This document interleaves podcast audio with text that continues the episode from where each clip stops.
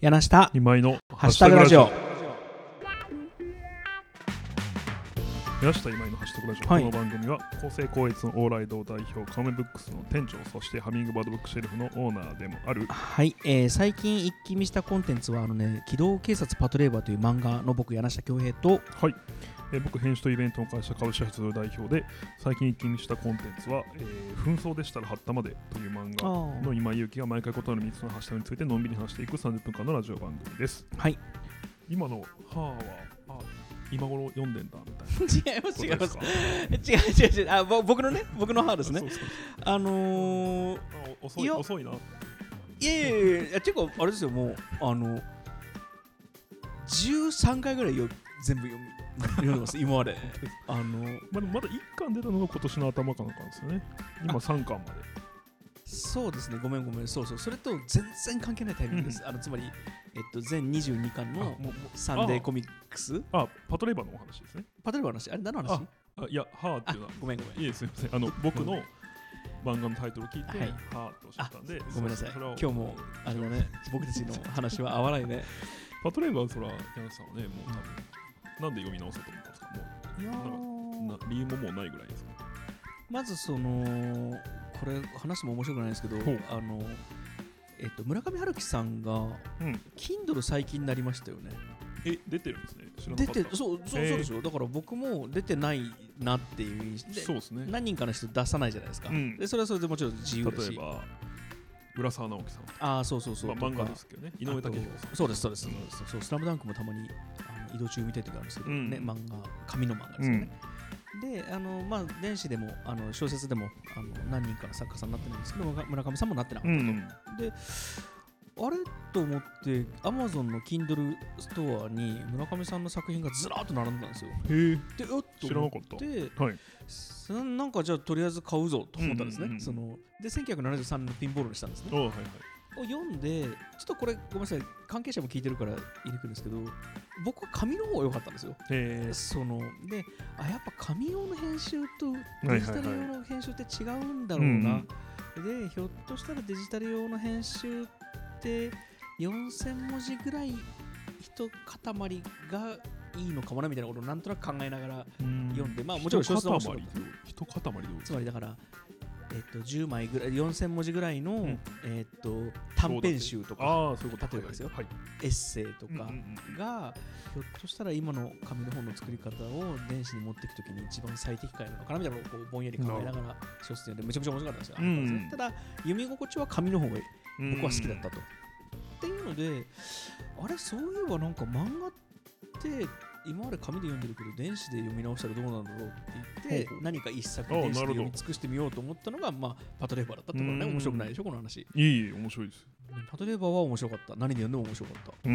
漫画と小説ってデジタルのお今いやそう本当は今 iPad 見てるんですけどバトレーバーは確かにあしかもそのちゃんとサンデーコミックス版がそうです今ね普通買おうと思ったら文庫ですもんねそう文庫である程度のやっぱ大きさある方が好きな漫画もあるんですよ、うんうんうんうんあの文庫でも全然あ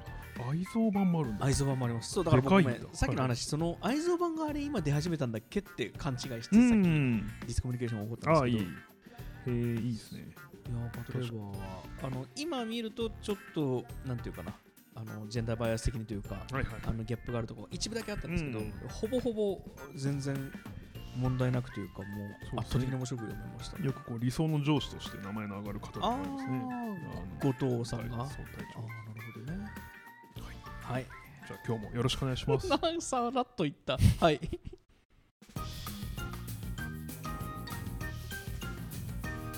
はい、えー、一つ目のハッシュタグは、はい喫茶店です。これはカフェは入らないおそらくそうじゃないですかね。なるほどはい、入らないですね僕まあ喫茶店の「喫」っていう字について調べたことがあって、はいはいはいつまりこれ喫煙の「喫」なんじゃないかと思あってーあの、ね、もう今きじゃあ禁煙喫茶店ってすごいこう矛盾した言葉なんじゃないかみたいなことを考えたことがあるんです けどはいそう全然ね違うんです よね。そうそうそう、まあ、漢字の意味考えれば分かるんですああこれまたちょっとあ今日はすいません余計なことばっかり言ってますけけどど、僕僕、はい昨日ねはい糸編についてずーっと調べたんですよほうほうほう糸編の漢字について、うん、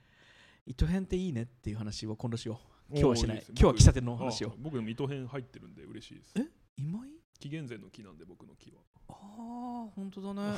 全然思いつかなかったあはいあ糸第一編っ第一て早期かなと人類の文明ほうほにう関係する言葉が多いんですよね。なるほどそきの期限もまあ今言まあ、っなんた期てい限うか集めるとか、まあ、いいやちょっといやあ喫茶店の話だ編集の編もそうそう先週の編もそうだし先週の週もあれ集めるはもともと遺体児へえあ遺体児があの休日使うんですよ糸に口に耳って書いて集めるなんですよね編集って実は両方糸編ついてるんへえですけどそうなんですやめようこの話あ喫茶店の話はいえいえはいあのサボール僕は神保町の神保町の、はいはいはいごめん僕あとはブラジルブラジルだってましたっけあのあありますねブラジルですよね、はい地下にありますブラジル、はいすごい好きで、ブラジルは、あ確かにタバコ吸えるとこ行くな、ブラジルタバコ吸えますよね、今も。そうですねそうですよねそうそうなんか神保町もだいぶタバコ吸えなくなったう気んがするな。家の近くにはいもともとコーヒー館があったんですうよ、んでそコーヒー館がチェーン店をから独立してうん牛米コーヒー店みたいな感じの名前になったんですよあ家って今の東京のお家ですね東京のうちです、はいは東い京のうちですでそこがこのやっぱ10月からタバコ吸えなくなって、うーんなんかまあ僕全然我慢するんですがタバコ吸いたい人も吸わないと打ち合わせにならない時もありますよね、うんでしょうねそういなうん人かも一定数いますもんねあの新橋には今コーヒー吸えることを売りにしたまあそれはカフェですけどいはいできてますねあとあでもかそうかも今日今井君あれだね調子悪い日だ ねそんなことないですよ別にそんな村 井別に君そんな誰にも怒られてないそうそうあの ー怒られたんだいやいや怒られてないです怒られてないですへこんでるもんだっていやもう全な然あの僕がもう悪いんですけど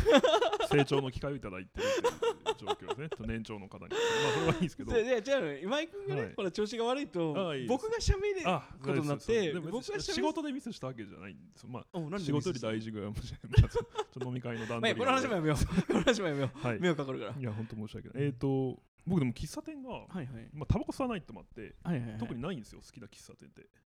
へーまあ別にだから行く習慣もあんまりないカフェ家の近所にそもそもなかったってのもあるかもしれない実家の近所にねカフェと喫茶店を分けてるものって何ですかああでも雰囲気ですすよね雰囲気ですねですよね、うんずっとあるところが喫茶店で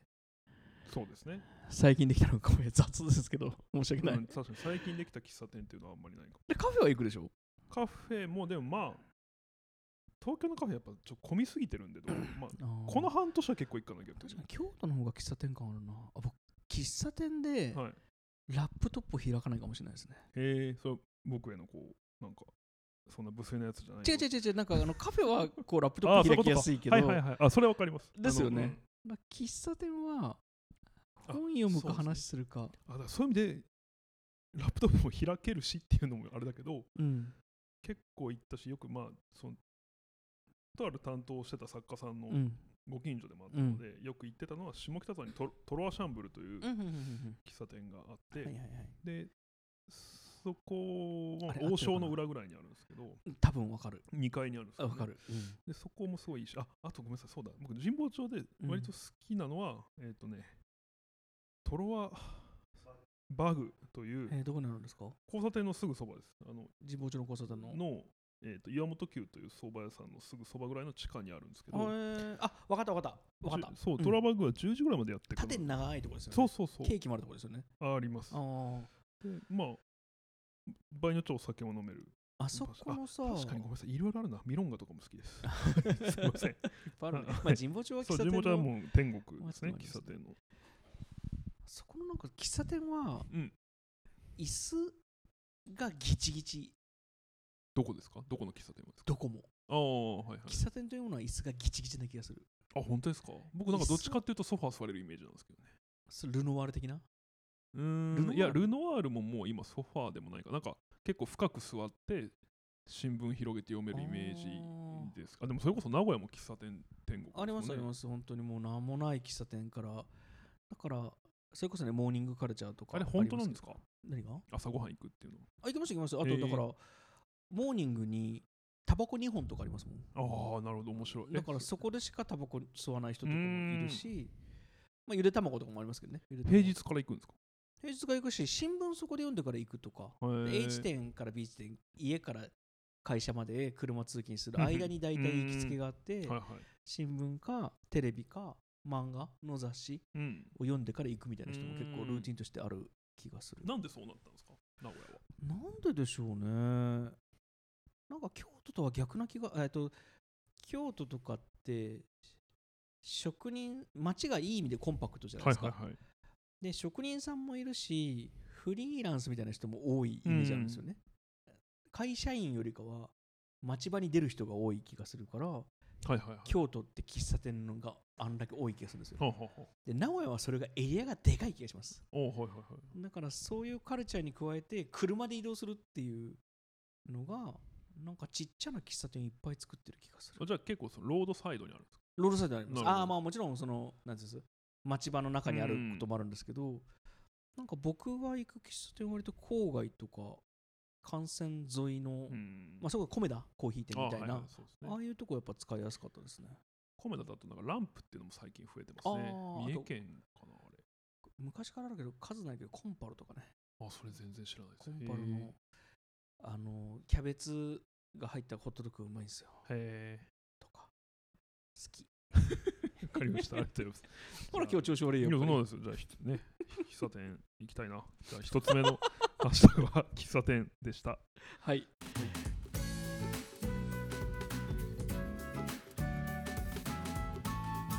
はい、えー、二つ目のハッシュタグは、うんカツ丼あでカす。ツ丼ねはい。カツ丼は好きですよ、僕。カツ丼嫌いな人いないと思ういるわいいや、わかんないですけど、るし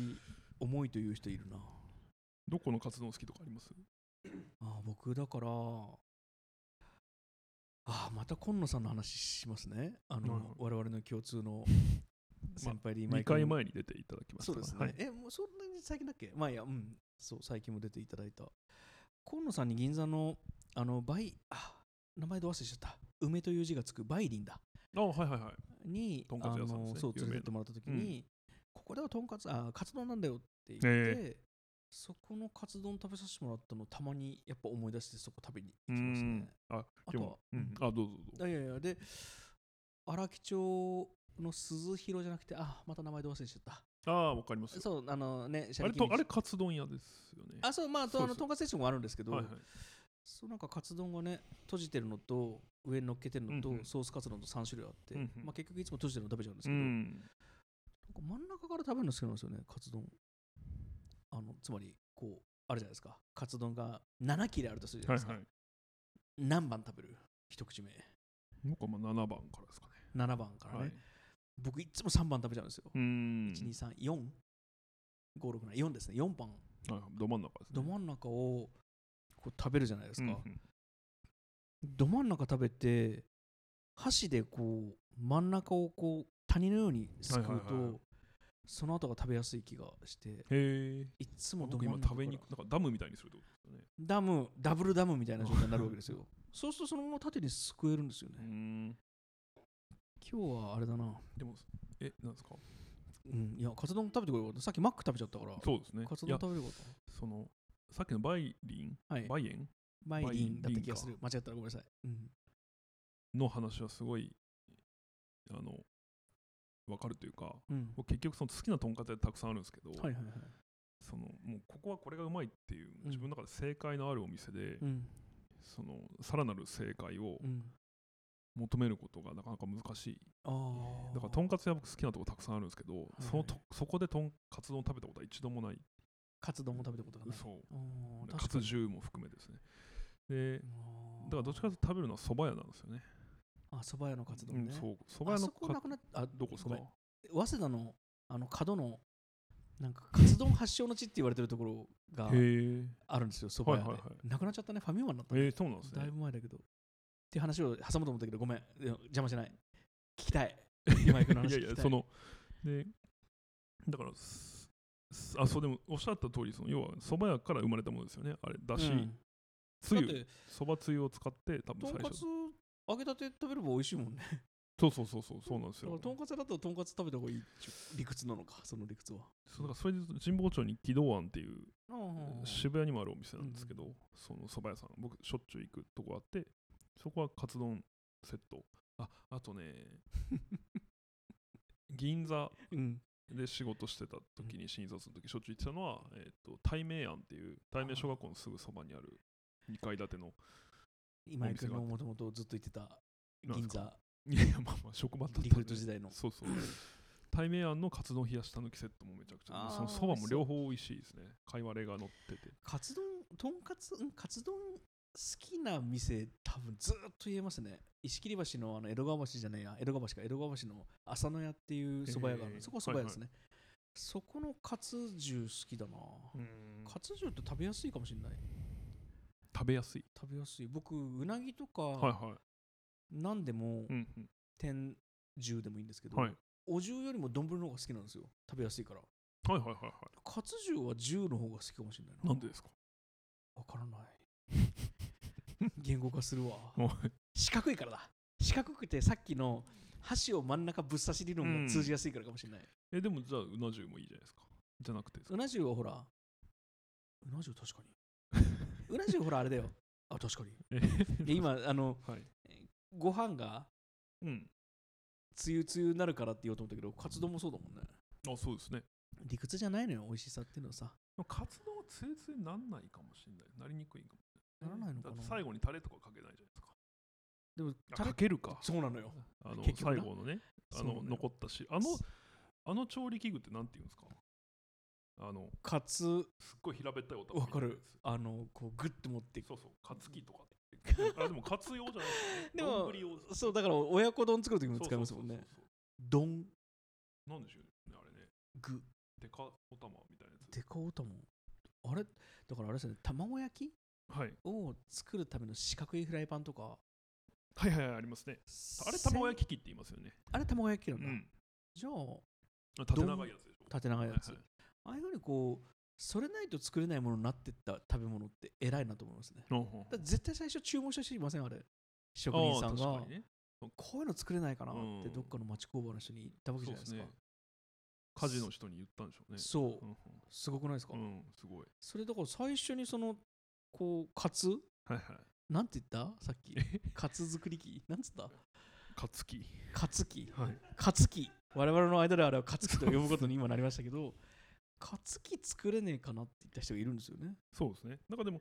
そうやって始まったのが、もともとだから、鉄鉄物や、鉄金物やっていうか、あれだったのがあれらしいですね。なんだよあればっかりのー指示代飯だけで話してごめんなさい、スノーピーク。えスノーピーークはもともとそうんの職人だったんですね。おじいちゃんがかへな、ー今の社長さんの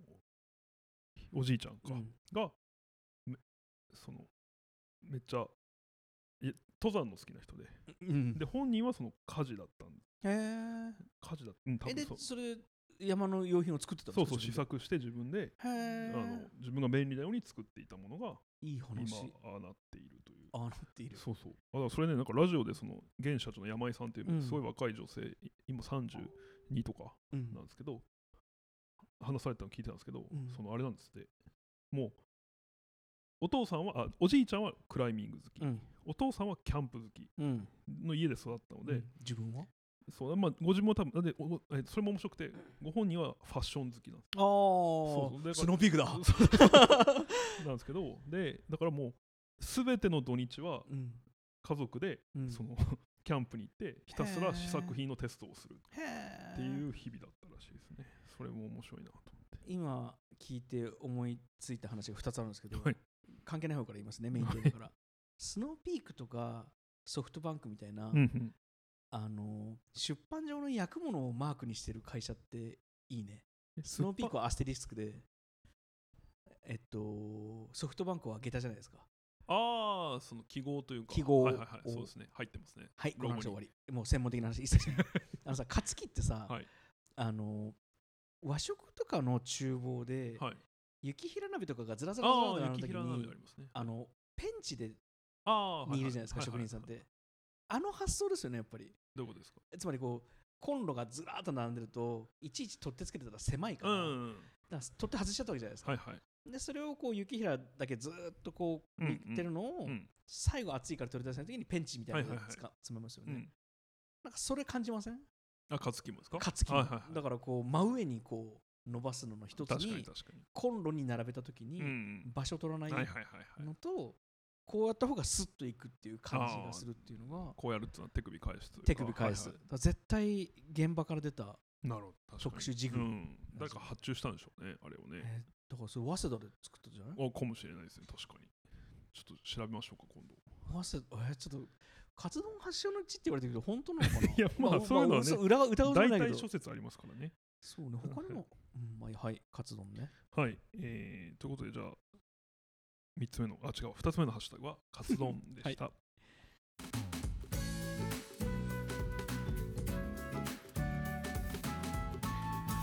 はいえー最後のハッシュタグはジョン・レノンですはい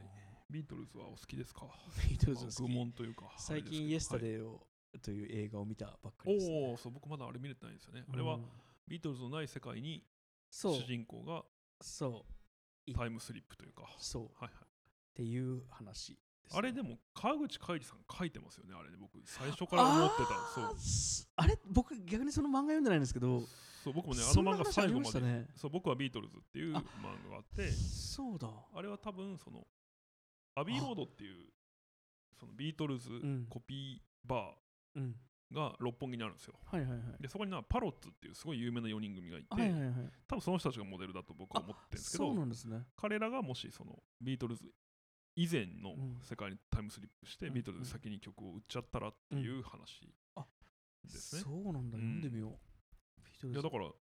エスタでもちょっと、まあ、それを、うんだから、わかんないです、あれを読んだの か。でもまあ、ちょ読んだのかあなるほどちょっとまあね、完全オリジナル、あなんだろう、そんな発想なかったっていうような話でもないから、まあ、いくつかもしかしたらあるのかもしれないけど、でもそれですねまあそれがそのジョン・レノンの偉大性じゃないですけど、うんあのそのポジションにつけるバンドってビートルズになりますよねそうですね、バンドだどとうしてそもうなりますよね。あそっかバンドじゃなかったらでまあバンドかそうですね、あとはでも、まあ、なんか、あれじゃないですか、ウェルズ、HG ウェルズより先に SF をやるとか、そういうことはあり得るんじゃないですかそうかそうかいやあの今音楽のミュージシャンであーミュージシャそンのだ例えばエルビス・プレスリーがめちゃめちゃ売ってるじゃないですか、レコードをねでビートルズもエルビスに会いに行ってるみたいなエピソードありますけど、でもプレスリーの曲はやっぱりビートルズはいはいにはなり得ないじゃないですか、あのすごい好きですけど彼の曲、うんやっぱビートルズすごいんだそうけですど、ねなんだけ日本だどとそうかもあのートモフスキはいはいはい。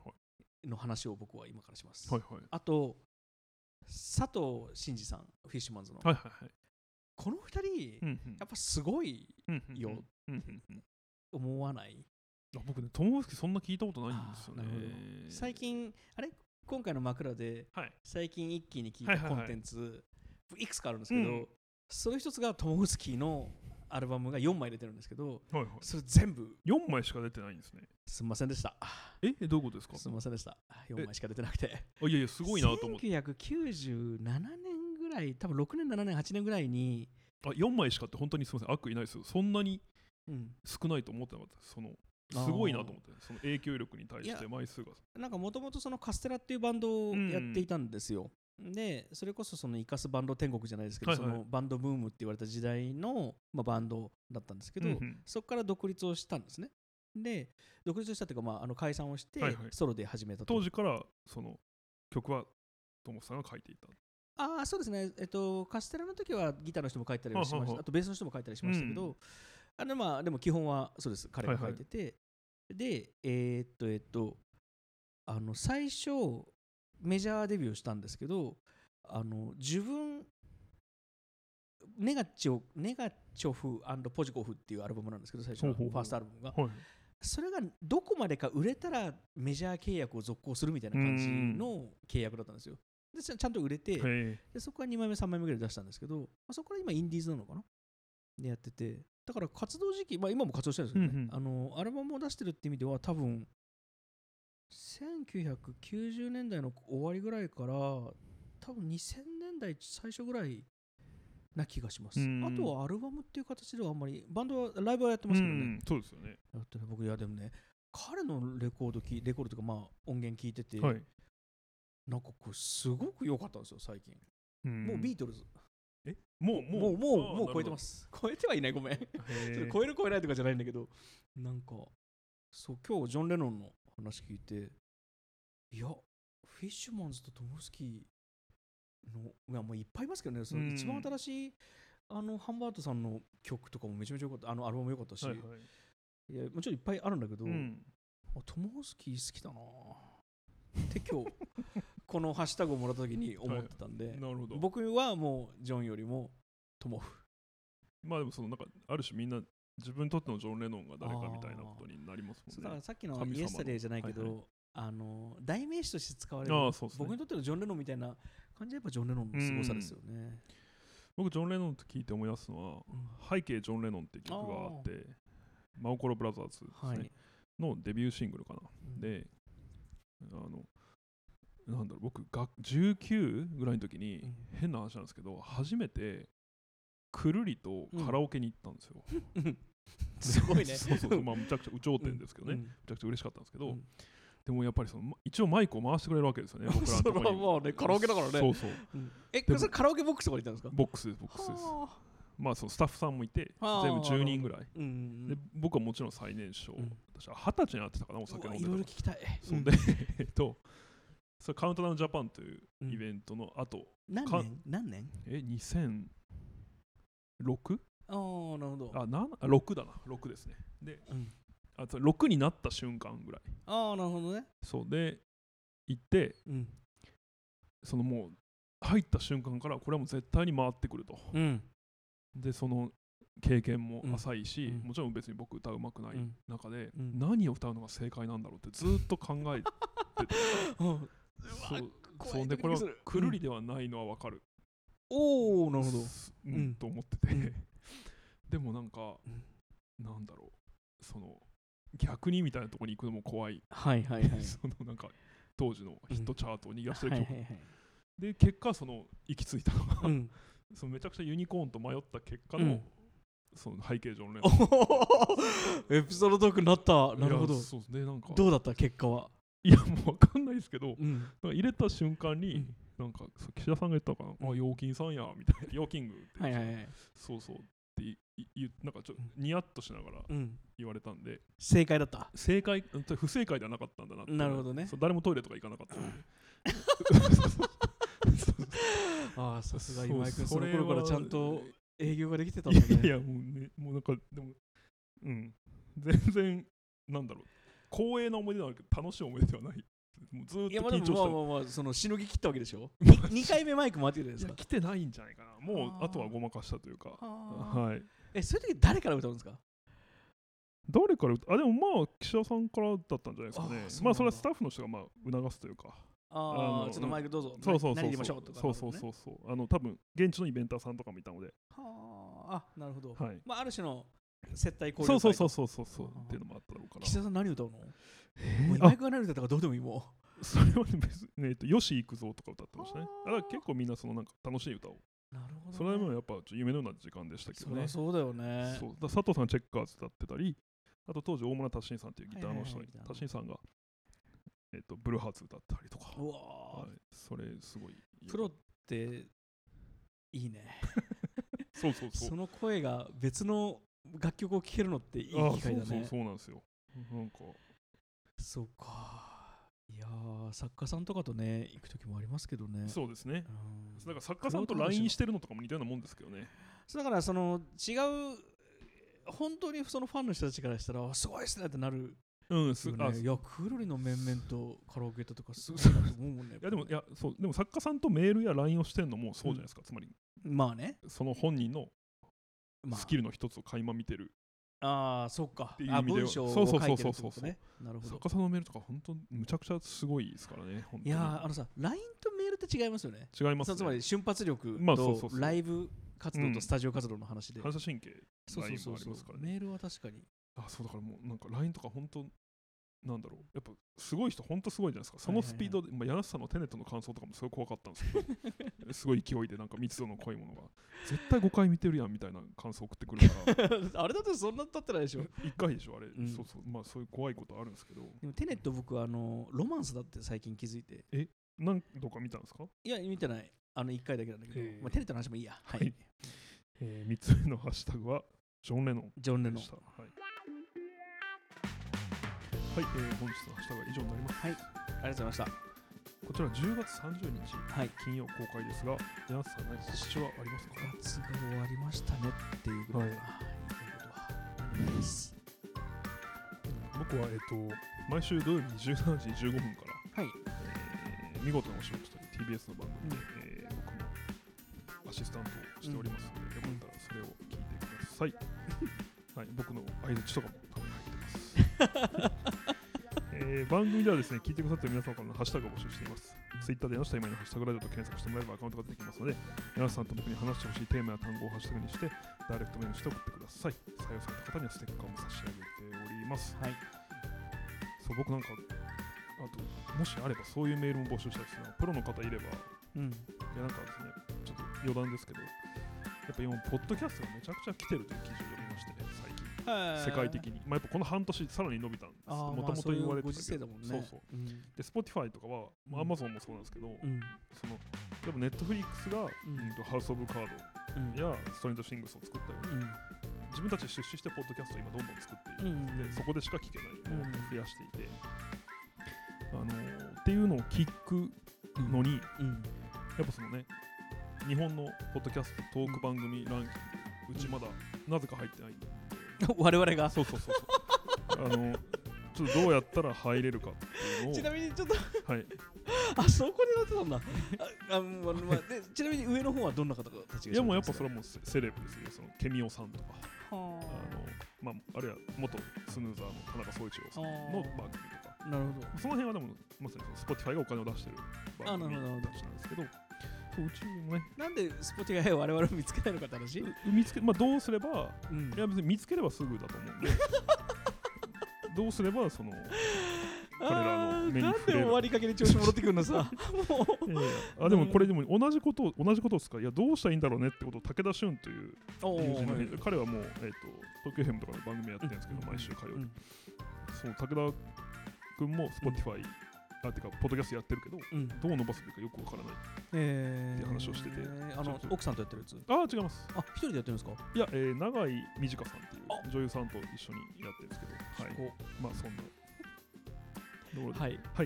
えーではですね、本日の話した話ははい以上、あつまり、えっといいポッドキャストの売り方、